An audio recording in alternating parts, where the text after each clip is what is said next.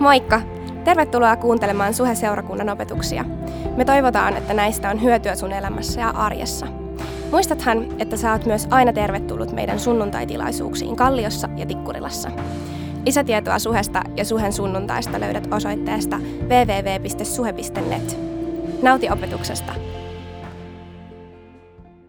Tuota, niin, niin, ilo olla täällä teidän kanssa. Mä oon Mentun Kirsi, niin kuin Henna kauniisti esitteli. Mä oon tota, yksin seurakunnan pastoreissa itse asiassa tämän Kallion kampuksen pastori. Jos oot ihan ekoja kertoja käymässä, niin lämpimästi tervetuloa myös mun puolesta. Mä toivon, että sä löydät peremmälle ehkä tästä seurakuntaperheestä voisi tulla sulle se perhe, mitä sä oot etsinyt seurakunnassa jotenkin muutenkin se hieno piirre, että täällä on ihmisiä. Ihmiset on aina siisti juttu ja, ja mä ainakin henkilökohtaisesti nautin siitä eniten, kun mä näen, että, että miten se potentiaali, minkä Jumala meihin jokaiselle laittanut, niin pääsee kukoistamaan. Tänään me jatketaan kadonneen jäljillä. Tämä on itse asiassa toisiksi viimeinen äh, osa, joten ensi viikolla me paketoidaan tämä sarja. Ensi viikolla on grande finale, mikä tarkoittaa sitä, että tällä viikolla sulla on viimeinen hetki täyttää tämä lappu. Laittaa sun ystävän, sun perheenjäsenen nimi tähän ja, ja sitoutuu rukoilee sen ihmisen puolesta. Me ollaan nyt kahdeksan viikon ajan yhteensä kerätty näitä ja ensi viikolla me tullaan sitten katsoa, että kuinka monta lappua me on saatu yhdessä kerättyä. Eli kuinka monen ihmisen puolesta tämä seurakuntaperhe on sitoutunut rukoilemaan. Eli toisin sanoen me tullaan näkee, että kuinka monen ihmisen elämässä Jumala tulee toimimaan ennemmin tai myöhemmin. Ja, ja mä uskon, että meidän kaikkien rukous on se, että ennemmin, eikö je? Koska satoja lappuja on jo kerätty, joten meillä tulee hieno syksy ja ensi vuosi, ensi vuoden alku, kun me tullaan näkemään, miten Jumala alkaa toimia näiden ihmisten elämässä. Mä uskon, että suuri osa meistä, jokaisen meidän puolesta, jotka tunnetaan jo Jeesus, niin on rukoiltu. Joten älä, arvioi sit, älä aliarvioi sitä, mitä sä teet sen ihmisen elämässä ja se hänen puolestaan, kun sä rukoilet. Viime viikolla Jyri puhui aivan loistavasti Bile Jeesuksesta. Hän puhui siitä, että miten meidät kristityt, miten, miten meidät suhelaiset tulisi tuntea syntisten ystävyydestä, syntisten ystävänä olemisesta. Siitä, että me ollaan ystäviä jengille, joka ei vielä tunne Jeesusta.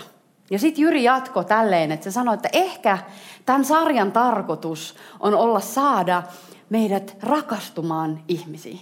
Että tämän sarjan tarkoitus on ollut saada meidät rakastuu ihmisiin. Ja mä uskon, että se on just niin. Ja sen tähden mun kysymys meille on tänään, rakastetaanko me Jeesusta?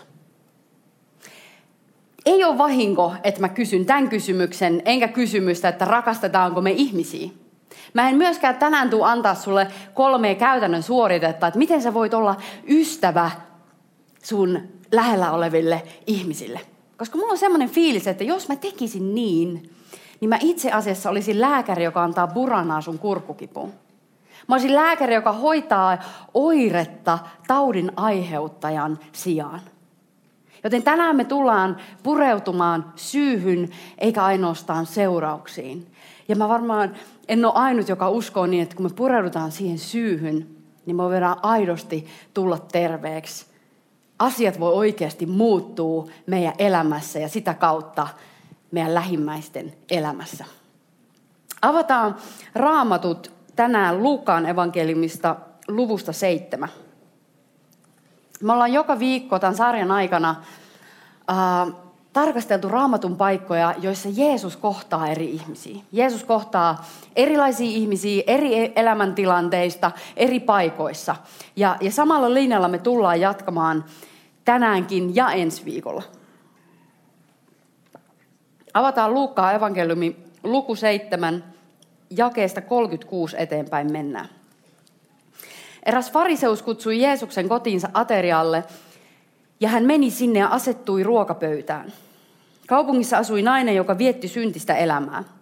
Kun hän sai tietää, että Jeesus oli aterialla fariseuksen luona, hän tuli sinne mukanaan alabasteripullo, jossa oli tuoksuöljyä. Hän asettui Jeesuksen taakse tämän jalkojen juureen ja itki. Kun Jeesuksen jalat kastuivat hänen kyynelistään, hän kuivasi ne hiuksillaan, suuteli niitä ja voiteli ne tuoksuöljyllä. Fariseus, joka oli kutsunut Jeesuksen, näki sen ja ajatteli, jos tämä mies olisi profeetta, niin hän kyllä tietäisi, millainen nainen häneen koskee. Nainenhan on syntinen. Silloin Jeesus sanoi hänelle, Simon, minulla on sinulle puhuttavaa. Puhu vain opettaja, fariseus vastasi. Oli kaksi miestä, sanoi Jeesus. He olivat velkaa rahanlainaajalle, toinen 500, toinen 50 denaria. Kun heillä ei ollut millä maksaa, rahanlainaaja antoi molemmille velan anteeksi. Miten on? Kumpi heistä nyt rakastaa häntä enemmän? Simon vastasi, eiköhän se, joka sai enemmän anteeksi. Aivan oikein, sanoi Jeesus. Hän kääntyi naiseen päin ja puhui Simonille, katso tätä naista. Kun tulin kotiin, sinä et antanut vettä jalkojeni pesuun, mutta hän kasteli jalkani kyynelillään ja kuivasi ne hiuksillaan. Sinä et tervehtinyt minua suudelmalla, mutta hän on suurellut jalkojani siitä saakka, kun tänne tulin. Sinä et voidellut päätäni öljyllä, mutta hän voiteli jalkani tuoksuöljyllä. Niinpä sanonkin sinulle, hän sai paljon syntinsä anteeksi, sen vuoksi hän rakasti paljon. Mutta joka saa anteeksi vähän, se myös rakastaa vähän. Ja hän sanoi naiselle, kaikki sinun syntisi on annettu anteeksi. Pöytävieraat alkoivat ihmetellä, kuka tuo mies on. Hänhän antaa syntejäkin anteeksi. Mutta Jeesus sanoi naiselle, uskosi on pelastanut sinut, mene rauhassa. Fariseukset oli juutalaisia ja juutalaisten keskuudessa he oli äh, uskonnollisia johtajia. He oli ihmisiä, jotka tunsi vanhan testamentin kirjoitukset ja he noudatti jokaista lakia ja jokaista säädöstä pilkun tarkasti. Sen lisäksi heillä oli myös vähän omiakin sääntöjä ja he noudatti myös niitä. Fariseuksia ei tunnettu siitä, että he olisivat kauheasti tykännyt Jeesuksesta, vaan päinvastoin he vainos Jeesusta. Joten on äärimmäisen mielenkiintoista, että Simon kutsui Jeesuksen kotiinsa. Hän otti sen riskin, että joku voisi pitää häntä Jeesuksen ystävänä. Selvästikin Jeesus kiinnosti Simonia. Hän ajatteli, että ehkä tämä mies on profeetta. No Jeesus taas, Jeesus taas kritisoi fariseuksia heidän ulkokultaisuudesta. Hän kritisoi heitä siitä, että he tunsi vanhan testamentin kirjoitukset, mutta he missas koko pointin. He missas sen, että kaikki tähtää sydämen muutokseen. He missas Jeesuksen. He missas sen henkilön, josta ne vanhan testamentin profetiat kertoo. Mikä on myös mielenkiintoista on se, että Jeesus ei koskaan väitellyt, kiistellyt, rökittänyt pakanoita, vaan ainoastaan juutalaisia. Jeesus ei siis väitellyt ja kiistellyt ihmisten kanssa, jotka ei tuntenut Jumalaa, vaan ainoastaan niiden kanssa, jotka väitti tuntevansa Jumalan. On supen tärkeää, että myös me ymmärretään ero näiden kahden ihmisryhmän välillä. Ja myös sen takia, että, myös sen takia, että, että me kyetään mukauttaa meidän sanat, mukauttaa meidän teot sen mukaan. Eikö ole ehkä jopa naurettavaa olettaa, että ihminen, joka ei tunne Jumalaa, joka ei ole koskaan lukenut raamattua, ajattelisi niin kuin me kristityt ajatellaan. Esim. että avioliiton ulkopuolinen seksi on huono asia.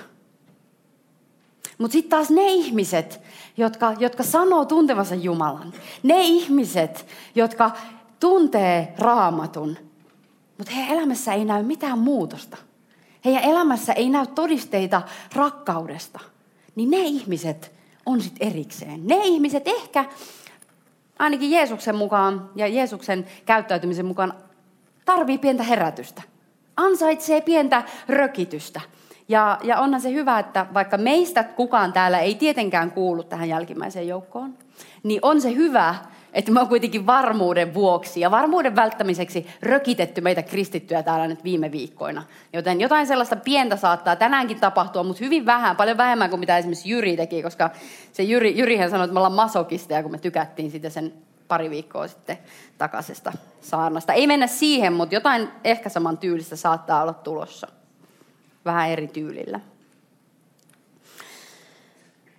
No sitten Simonin luo pölähtää se syntinen nainen. Öö, kommentaarit kertoo, että hän oli prostituoitu.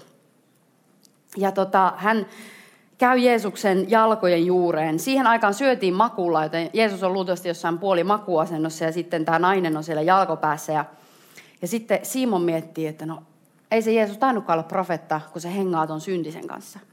Mutta Jeesus miettii, että hei Simon, mä tiedän mitä sä mietit ja mulla on sulle vertaus. Ja se oli se vertaus, mikä me äsken luettiin. Joten kysymys kuuluu, ystävät, että ollaanko me tänään vähän enemmän niin kuin Simon, joka rakasti vähän, vai ollaanko me niin kuin tämä syntinen nainen, joka rakasti paljon? Simon ei nähnyt Jeesusta. Simon tunsi vanhan testamentin, mutta Simon ei uskonut Jeesukseen. Ei uskonut, että hän oli se Messias, josta ne kirjoitukset kertoo. Että hän on se pelastaja, hän on se vapahtaja, hän on se kuninkaiden kuningas, hän on se ainoa tie isän luo. Vaan Simon ajatteli, että hän voi edelleen kelvata Jumalalle omilla teoillaan, omilla suorituksillaan. Ja se näkyy siinä, miten hän kohteli Jeesusta, sekä siinä, miten hän kohteli tätä syntistä naista. Ei vettä jalkojen pesuun, ei öljyä päähän, ei suudelmaa tervehdyksenä, ei rakkautta. Ja sitten hän ajatteli, että hän on parempi kuin se nainen. Tämä nainen oli prostituoitu. Ja tämä tuoksuöljypullo, mikä hänellä oli, se alapasteripullo, niin se oli hänen työvälineensä. Tuohon aikaan, tai toimissa niin nämä ystävät, nämä ihmiset eli, niin siellä oli paljon karvasia ihmisiä kuumassa ilmastossa. Eli ne ei ole niin tämmöisiä skandinaaveja, niin kuin me ollaan, että hyvä, että mitään karvoja näkyy missään, vaan, vaan siis ollaan Lähi-idässä, jossa oikeasti paistaa aurinko. Joten ihmisten tuoksut oli sen mukaiset. Eikö niin? Joten tämmöistä tuoksuöljypullosta oli su- suhteellisen paljon hyötyä. Ei ollut deodorantteja, ei ollut karvanpoistokoneita, ei vahattu jalkoja ynnä muuta, kainalot, kaikki. Vaan oli nämä tuoksuöljypullot. Ja ne oli pääsääntöisesti rikkaiden naisten ylellisyys. He tuoksuivat vähän paremmalta kuin muut. Mutta sitten tämä nainen oli kallilla rahalla ostanut tämän pullon sen takia, että hän voisi saada elantonsa. Näissä pulloissa oli sellainen tosi kapea kaula, ja sitä öljyä ei voinut kaataa sieltä pois. Vaan se pikkuhiljaa, kun se oli tässä yleensä tässä kaulalla laitettuna, niin se pikkuhiljaa se tuoksu sieltä häipyi tähän ympäristöön. Mutta mitä se tarkoittaa on se, että kun tämä nainen voiteli tällä öljyllä Jeesuksen jalat, niin tämän naisen täytyy rikkoa se pullo. Tämä nainen ikään kuin jätti oman toimeentulonsa Jeesuksen jalkojen juureen. Lisäksi tämä nainen ei luultavasti ollut koskaan laskenut omia hiuksiaan alas muuta kuin rahasta. Tuohon aikaan, jos, jos, jos naimisissa oleva nainen tavattiin julkisella paikalla hiukset al- alhaalla, niin se oli tarvittava todiste aviorikoksesta. Eli jos näin kävi, että sä näit naimissa olevan naisen hiukset on alhaalla, julkinen paikka on silleen, että okei, tämä nainen on tehnyt aviorikoksen ja hänet ohjattiin eteenpäin ja seuraukset oli sen mukaiset, seuraukset oli hirvittävät. Hiuksia ei todellakaan laskettu alas muuta kuin intiimeissä hetkissä. Tiedätkö, tämä hetki, mikä tällä naisella oli Jeesuksen kanssa, oli jotain koskettavaa, koska hän itki. Tämä oli intiimiä. Tämä oli tärkeämpää kuin raha, tärkeämpää kuin toimeentulo, tärkeämpää kuin maine tälle naiselle. Tämä nainen näki Jeesuksen sellaisena, kun hän todella on. Läheisenä ystävänä. Myöskin pelastajana, vapahtajana. Tienä isän luo, mutta läheisenä ystävänä. Tämän naisen elämä muuttui tässä kohtaamisessa Jeesuksen kanssa. Tämä nainen rakasti paljon. Tällaiseen läheisyyteen Jeesus kutsuu sua ja mua tänään. Aivan tällaiseen samanlaiseen läheisyyteen hän kutsuu meitä tänään. Hän kutsuu meitä laskemaan meidän muurit, laskemaan meidän hiukset, laskemaan meidän muurit Jeesuksen edessä. Hän kutsuu meitä itkemään hänen kanssaan. Milloin sä oot viimeksi itkenyt? Miehet, milloin te olette viimeksi itkenyt? Kova. Sä oot forerunner, eikö niin? Muut tulee perässä. Jeesuksen lähellä Jos meillä on haavoittuvia Jeesuksen lähellä, niin ei me olla haavoittuvia muidenkaan ihmisten lähellä. Tai no niin, no ihminen, Jumala, ihminen, Jumala, sata prossaa, sata prossaa. Jeesus kutsuu meitä luottamaan häneen. Jeesus kutsuu meitä ystävyyteen hänen kanssaan. Hän kutsuu meitä ystävikseen. Luotaan keskustelu kahden ystävän välillä, Jeesuksen ja Pietarin välillä. Tämä keskustelu löytyy Johanneksen evankeliumista luvusta 21. Eli kaksi ystävistä juttelee Jeesus ja Pietari, ja ne on Tiberiajärven rannalla. Jeesus on tässä vaiheessa jo noussut kuolleista. Eli Jeesus on kärsinyt hirvittävän kolman ristillä, hänet on haudattu, Jumala on nostanut hänet kuolleista, hän on voittanut kuoleman vallan. Ja nyt hän hengailee tuolla ja ilmestyy opetuslapsille. Ja tämä oli kolmas kerta, kun hän ilmestyi opetuslapsille ennen taivaaseen astumista. Luetaan. Kun he olivat syöneet, Jeesus sanoi Simon Pietarille, Simon Johanneksen poika, rakastatko sinä minua enemmän kuin nämä toiset? Rakastan Herra, Pietari vastasi. Sinä tiedät, että olet minulle rakas. Jeesus sanoi, ruoki minun karitsoitani. Sitten hän kysyi toistamiseen, Simon Johanneksen poika, rakastatko minua? Rakastan Herra, Pietari vastasi, sinä tiedät, että olet minulle rakas. Jeesus sanoi, kaitse minun lampaitani. Vielä kolmannen kerran Jeesus kysyi, Simon Johanneksen poika, olenko minä sinulle rakas? Pietari tuli surulliseksi siitä, että Jeesus kolmannen kerran kysyi häneltä, olenko minä sinulle rakas? Ja hän vastasi, Herra, sinä tiedät kaiken. Sinä tiedät kaiken. Sinä tiedät, että olet minulle rakas. Jeesus sanoi, ruoki minun lampaitani. Ruoki minun lampaitani. Pari viikkoa sitten me puhuttiin siitä, miten Jeesuksen kävi sääli, kun hän näki ne väkijoukot koska ne oli niin kuin lampaat vailla paimenta. Ja me puhuttiin siitä, miten tämä pääkaupunkiseutu on ne ihmiset, ne lampaat. Lampaat vailla paimenta. Tiedätkö, ihmiset kaipaa, kaipaa ihmi, ystävyyttä. Täällä on paljon yksinäisyyttä. Ihmiset on hukassa, he etsii, he ei vaan tiedä mitä. Ihmiset kaipaa syvää merkitystä omalle elämälle. Että miksi mä oon olemassa? Merkitystä omalle olemassaololle. Eli nämä lampaat, mistä Jeesus puhuu nyt tässä Pietarin kanssa, on ne samat lampaat. Ne ihmiset meidän ympärillä, ihmiset, ketä me tavataan meidän arkielämässä, jotka on jo siellä ja joita Jumala tulee tuomaan meidän polulle. Sitten viime viikolla Jyri puhui siitä, miten ystävyys riittää. Riittää se, että me ollaan ystäviä näiden ihmisten kanssa. Eli tämä pääateria, tämä ruoka, mitä me tarjoillaan, on ystävyys. Ystävyys on lääke niin moneen asiaan. Ja tiedätkö, miksi se riittää? Se riittää sen takia, että tosi ystävä on pala taivasta maan päällä. Tosi ystävyys on jumalallista. Se heijastaa hänen luonnettaan, hänen luonteen piirteitään. Tiedätkö, tosi ystävyys tuo rauhaa, tuo rakkautta yksinäisyyden, tyhjyyden, kaauksen keskelle no mitä, mit, mit, kuka tämmöinen tosi ystävä sitten on? Tai millaista se nyt sitten on? Tosi ystävä päästää lähelle, tosi ystävä ei petä koskaan. Ollaanko me ihmisiä, jotka päästetään ihmiset lähelle, vai ollaanko me silleen, että, että tämmöinen käden, käden niin kuin varren verran riittää, että tätä lähemmäs älä tuu, älä tuu, pidetään tämmöinen niin safety, safety-väli. Ollaanko me niin rehellisiä, ollaanko me aitoja omia itseämme? Uskalletaanko me olla he, niitä ihmisiä, ketä me oikeasti ollaan meidän ystävien kanssa? Päästetäänkö me ihmiset lähelle meitä itseemme? Mä väitän, että, että aitous puhuttelee. Aitous resonoi toisissa ihmisissä, kun taas epäaitous haisee tosi kauas ja jokainen näkee sen. Päästetäänkö me ihmiset lähelle? Ollaanko me niin rehellisiä, että hävettää? Ollaanko me niin rehellisiä, että hävettää? Entä ollaanko me aina meidän ystäviä varten? Ollaanko me aina valmiita kuuntelemaan, aina valmiita auttamaan?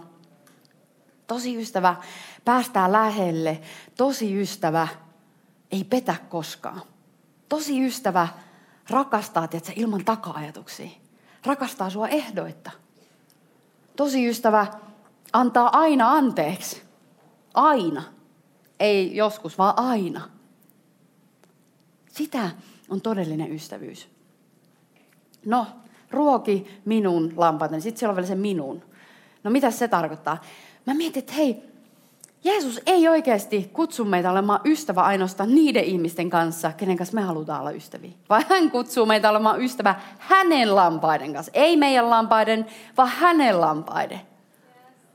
Tiedätkö, ei ainoastaan ne ihmiset, kenen seurassa me viihdytään, kenen seurassa me niin kuin, jotenkin kukoistetaan ja tunnetaan olomme kauhean hyväksi ja, ja hienoksi ja fiksuksi ja filmaattiseksi ja kauniiksi ja komeeksi, vaan myös niiden kanssa, jotka, jotka saattaa meistä tuntua hankalilta ihmisiltä tai ärsyttäviltä ihmisiltä tai semmoisilta, joiden seurassa me ei oikeasti tunneta olevamme hirveän erityisiä. Onko meillä ystäviä eri kulttuureista, eri poliittisista piireistä, eri tiedekunnista, eri opinahjoista, eri sosiaalisista luokista? Yes, Mia. Sun voi aina luottaa. Mä tiedän, että Facebookissa kans jengi on silleen, että hyvä. Mä näen sen, mä niinku koen sen, mutta mä en ole ihan varma, onko se totta, mutta... You get my point. Tiedätkö Se menee vähän lähelle. No mä tiedän, että meillä on täällä tosi paljon kristittyjä ja ihan hirveästi hienoja ihmisiä tässä salissa tällä hetkellä. Ihan hullun hienoja ihmisiä. Mä tiedän, että oikeasti täällä on paljon tosi ystävyyttä. Mä tiedän sen. Ja, ja itse asiassa on ilo sanoa niin, ilo todeta se, koska jos jossain, niin seurakunnassahan sen pitäisi olla, koska se heijastaa Jumalan luonnetta. Ja se on se valo pimeässä. Se on se suola tässä maailmassa. Tiedätkö, suola on sellainen asia, että se tekee, niin kuin se saa kaikki muut maut sieltä ruoasta tulemaan esiin. Eikö me haluta olla niitä tyyppejä, jotka nostaa meidän ympärillä olevissa ihmisissä esiin sen parhaan? Ne kaikki maut, mitä siellä on, tulee esiin, kun suola saapuu paikalle. Eikö se ole ihan mieletön juttu, mihin Jumala meitä kutsuu? Ja me, olla, me saadaan olla vähän niin kuin ylpeitä. Me varmaan ollaan aika hyviä kuuntelemaan ja jenne, jenne. Mutta sitten jos lisätään vähän hiittiä ja, ja mietitään sitä, että mä mietin tällä viikolla, että, että kuinka monta kertaa mun elämässä mä oon ollut tilanteessa ihmisten kanssa tai ihmisen kanssa, ja mä oon ajatellut, että tää on aja hukkaa. Tai sitten mä rupesin kelaamaan, että, että miten mä valitsen mun ystävät. Miten mä valitsen mun, miten sä valitset sun ystävät? Lampaat paljastaa meidän todellisen sydämen tilan. Tiedätkö, tämän pääkaupunkiseudun ihmiset paljastaa sen, mikä tila meidän sydämessä oikeasti on. Jos mietitään vähäosaisia tai, tai niin kuin, tiedätkö, ihmisiä, jotka esimerkiksi no juoppoja, miksi heitä nyt haluaa sanoa, mutta tiedätkö, mitä kadulla tulee täällä vastaan? Kalliossa hyvin paljon, tai tai hierontapaikkoja. Vältelläänkö me niitä, vai mennäänkö me kohti? Saatte varmaan kiinni tästä, mitä mä yritän sanoa. Mikä on meidän sydämen tila? Lampaat paljastaa meidän oikean sydämen tilan. Aivan samalla tavalla niin kuin Jeesus teki Pietarille tuossa keskustelussa, minkä, me, minkä he kävi. Pietari oli just ennen Jeesuksen kuolemaa kieltänyt tuntevansa Jeesuksen kolme kertaa. En, tun, en, tie, en ole koskaan kuullutkaan koko miehestä. Ja nyt tässä keskustelussa Jeesus tulee ja kysyy Pietarilta kolme kertaa, että rakastat sä mua? Osuu suoraan haavaan. Sitten Pietari on myös se tyyppi, joka oli vähän aiemmin heidän ystävyyssuhteessa sanonut, että vaikka kaikki muut opetuslapset luopu sinusta, niin minä en sinusta luovu. Ja nyt, nyt Jeesus kysyy, että, että Pietari, rakastat sä enemmän kuin nämä toiset? Rakastat sä mua enemmän kuin nämä toiset opetuslapset, jotka on tässä? Tuntuu, että Jeesus niin oikein tökkää sen sormen sinne mutta syystä. Hänellä on äärimmäisen hyvä syy ja mä uskon, että moni meistä on tässä salissa jo käynyt tällaisia keskusteluita Jeesuksen kanssa. Jos et oo, niin luultavasti on tulossa tai on tulossa. Mutta tota, tiedätkö ei Jeesus odota, että me ollaan täydellisiä. Ei lainkaan. Hän tietää, että me ei olla täydellisiä. Niin kuin äh, Pietarikin sanoi tuossa keskustelussa, Herra, sä tiedät kaiken. Herra, sä tiedät kaiken. Mutta mikä on siistiä huomata, on se, mitä, miten Pietari käyttäytyy. Pietari ei ala selittelemään omaa tekemistään. Eikä Pietari ala syyttämään jotain toista tai Jumalaa omista virheistään. Vaan Pietari on silleen, Jeesus, mä epäonnistuin, mutta mä rakastan sua. Jeesus, mä en uskaltanut kertoa sille tyypille, että mä tunnen sut, mutta mä rakastan sua. Mä rakastan sua. Ja niin kuin mä sanoin, ei Jeesus odota, että me ollaan täydellisiä, kun hän jo tietää. Hän tietää, ketä me ollaan. Hän tietää meidät jokaiset läpi kotasin. Yksikään ihminen ei ole täydellinen. Me ollaan epätäydellisiä, me tehdään syntiä. Pointti on se, että meidän täytyy ymmärtää se. Meidän täytyy ymmärtää se. Meidän täytyy ymmärtää, että me tarvitaan häntä. Että me tarvitaan Jeesusta. Että ilman Jeesusta me ei kyetä mihinkään. Me tarvitaan häntä. Meidän täytyy löytää meidän tie sinne Jeesuksen jalkojen juureen, missä syntinen nainen oli. Koska silloin me ollaan rakkauden lähteellä. Silloin me ollaan armon lähteellä. Silloin me ollaan voiman lähteellä. Siellä kaivosta me löydetään kaikki, mitä me tarvitaan ja mitä meidän lähellä olevat ihmiset tarvii. Se on se kaivo, se lähde siihen ystävyyteen, mihin hän kutsuu meitä. Läheiseen ystävyyteen itsensä kanssa ja läheiseen ystävyyteen meidän ympärillä olevien ihmisten kanssa. Siellä jalkojen juuressa is where the magic happens.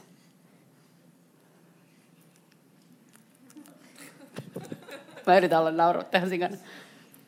Tiedätkö, Tämä on niin basic, eikö niin? Viimeksi kävi tälle.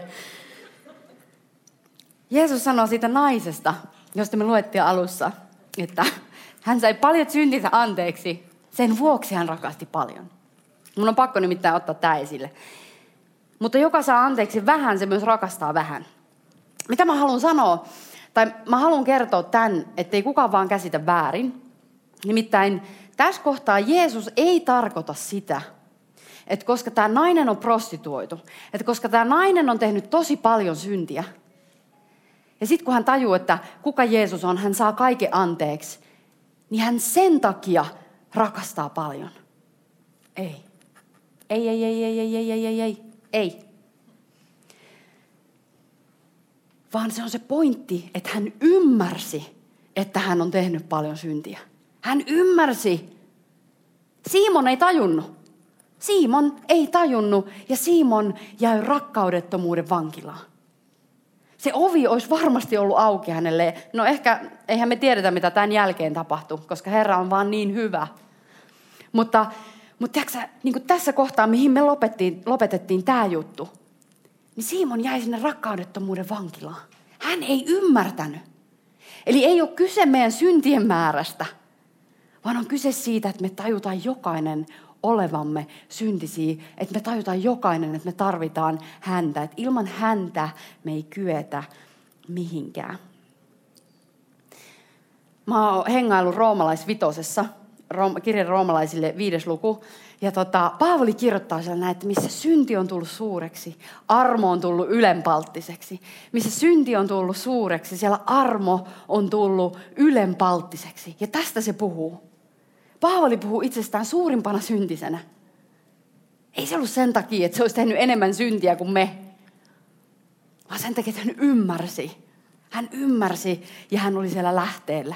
Hän oli siellä lähteellä, missä se armo on, se voima on. Kaikki, mitä sä tarvit, on siellä jalkojen juuressa. No kun mä olin yläasteella, ja tota, mä, sain, mä olin siellä ja mä sain matikan kokeesta ysi puoli, niin mä aloin itkemään. Ja totuus on se, niin naurettavaa kuin se onkin, niin mä en itkenyt ilosta, vaan mä itkin surusta. Mä olin siihen saakka saanut vaan kympillä alkavia numeroita. Ja nyt mä olin rikki, kun mä sain ysi puol. True story, ihan oikeasti. Jumala muistutti mua tästä tapahtumasta tällä viikolla. Siis tosi naurettavaa, mutta mä olin asettanut riman niin kuin ihan hullun korkealle itselleni. Naurettavan korkealle. Mä halusin, että mun matikan ope on musta ylpeä. Ja ennen kaikkea mä halusin olla ylpeä omista suorituksista. onko Jeesus meille se kaikista rakkain ystävä? Onko hän se, ketä me rakastetaan eniten? Vai onko meidän suhde hänen kanssaan vähän enemmän semmoinen kuin mulla ja mun matikan opettajalla oli yläasteella? Sitä voisi verrata vaikka siihen, sulla saattaa olla sellainen suhde tällä hetkellä sun pomon kanssa, esim. töissä.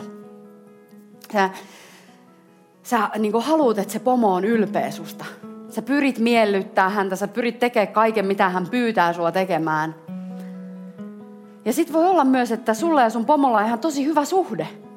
Mutta sit sä oot ylpeä siitä suhteesta. Ja sä, sä kattelet niinku muita työntekijöitä nenän vartta pitkin, sille, että mä oon se suosikki. Mä oon se suosikki ja sä et oo suosikki. Tai onko Jeesus keino johonkin? Pyritäänkö me hyötymään hänestä? Onko hän vaan lippu taivaaseen? Kuka Jeesus on sulle? Kuka Jeesus on sulle? Millainen hän on? Millainen sun Jumala on? Mennään henkilökohtaisuuksiin tässä kohtaa. Millainen sun Jumala on? Koska me, Jeesus haluaa henkilökohtaisen suhteen meidän jokaisen kanssa. Hän haluaa ystävyyssuhteen, läisen ystävyyssuhteen ihan jokaisen kanssa henkilökohtaisesti. Niin millainen hän on? Välittääkö hän susta oikeasti? Onko sulla lupa epäonnistua hänen kanssa? Nimenomaan hänen kanssa, ei hänen edessä tai häntä varten tai jotain, vaan hänen kanssa. Onko sulla lupa epäonnistua? Entä juhliiko sun Jumala sinua? Juhliiko hän sun persoonaa? Juhliiko hän kaikkea sitä, kuka sä oot? Mitä sä fiilistelet? Millainen sä oot? Onko se sille, että you go girl tai you go guy? Onko sulla tämmönen Jumala, joka on niin sun suurin fani?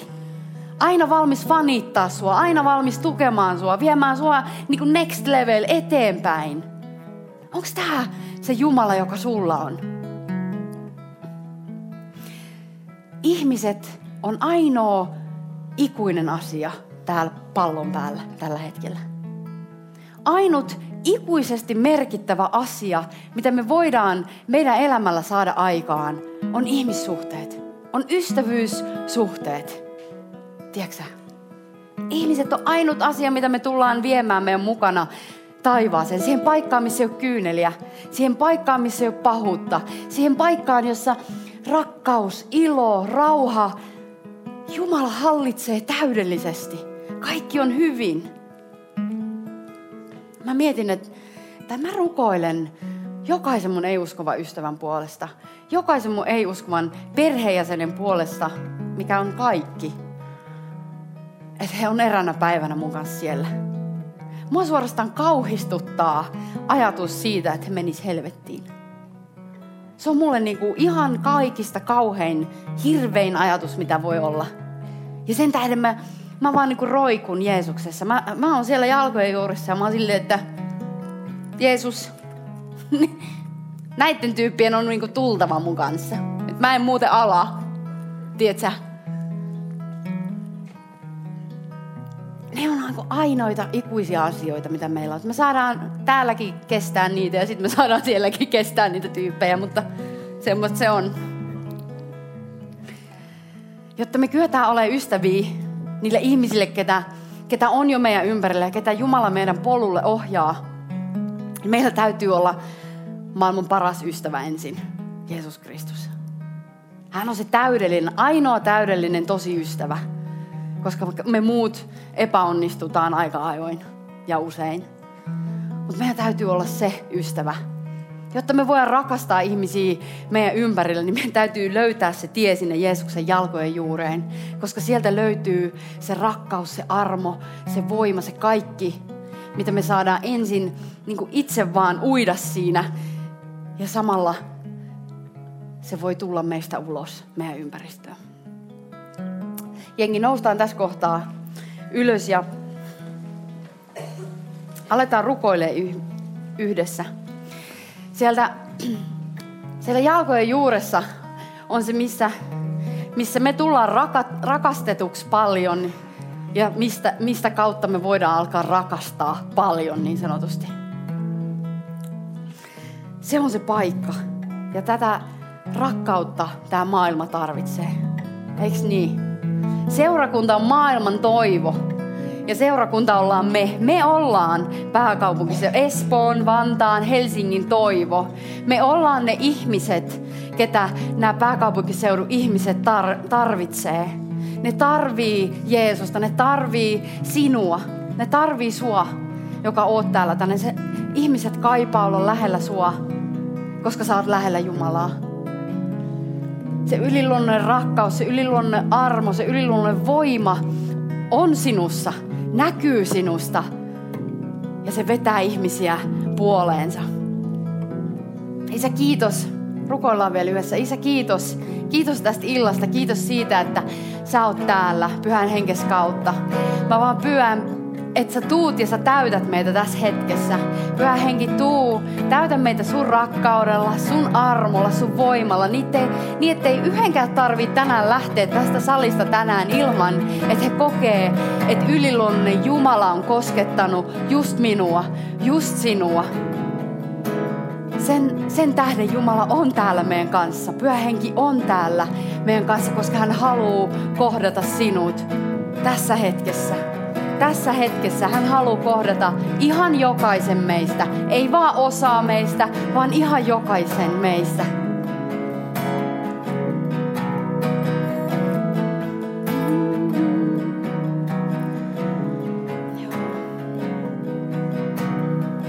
Jeesus Kristus on se maailman paras ystävä. Ystävä, joka päästää aina lähelle. Ystävä, joka ei koskaan petä. Ja jos sä oot täällä ja sä et vielä omista tätä parasta ystävää, jos sä et vielä tunne Jeesusta, niin nyt sulla on mahdollisuus lähteä seuraamaan häntä. Nyt sulla on mahdollisuus ottaa askel häntä kohtaan ja vastaanottaa ikuisen elämän lahja. Tämä on tämän tilaisuuden tärkein hetki, koska tämä on se hetki, missä ikuisuuskohtalot muuttuu. Tiedätkö, tämä on se, missä taivas kohtaa maan, niin sanotusti jos sä oot täällä ja sä haluut Jeesuksesta ystävän tänään, niin nosta sun käsi hetkeksi ylös niin, että mä näen, kenen puolesta mä rukoilen. Sä voit rohkeasti nostaa sun käden ja sen jälkeen kun sä oot nostanut sen, niin sä voit laskea sen takas alas. Se käden nosto on vaan, se, mä näen sun käden, sä voit laskea sen alas. Onks vielä muita? Se käden nosto on vaan niinku huuto Jumalan puolelta, hei mä tarviin sua. Mä tarvin sua, mä haluun tämän ystävän. Ystävän, joka on aina lähellä mua, aina valmis auttamaan, aina antaa ohjeita, aina on tukemassa, aina rakastaa, hyväksyy meidät just sellaisina kuin me ollaan.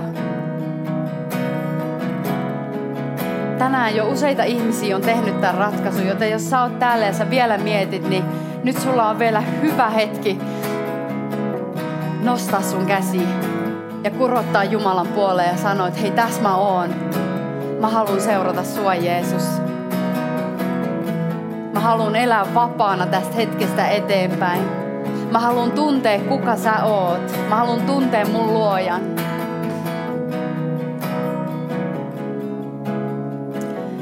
Hei, tehdään silleen, että rukoillaan vielä pelastusrukous yhdessä. Ja, ja sä, joka teit tämän ratkaisun nyt tänään, niin tiedä, että tämän rukouksen jälkeen sä oot Jumalan perheenjäsen. Jumalan lapsi. Sä synnyt hänen perheeseen ja suuri osa tästä jengistä, ketä täälläkin on, niin on sun siskoja ja veliä. Mä haluan sanoa myös sulle, että älä jää yksin sen päätöksen kanssa, vaan kerro sun kaverille ja tuu myöskin tonne loungeen. Me mielellään halutaan tutustua suhun mutta rukoillaan yhdessä. Jeesus, kiitos, että sä menit ristille mun tähden. Kiitos, että sä kannoit kaikki mun synnit. Kiitos, että sä kannoit kaikki mun synnit. Ja sä annoit ne kaikki anteeksi. Ja sä annoit ne kaikki anteeksi. Kiitos, että nyt mä oon vapaa. Kiitos, että nyt mä oon vapaa. Tänään ja ikuisesti. Tänään ja ikuisesti. Jeesus, kiitos. Jeesus, kiitos. Että sä oot mun ystävä. Et sä oot mun ystävä. Sä oot mun pelastaja. Sä oot mun Ja sä oot mun Herra. Sä oot mun Herra. Ystävät, nyt on bileet, nyt on juhlahetki, ikuisuuskohtalot on muuttunut, ylistetään yhdessä.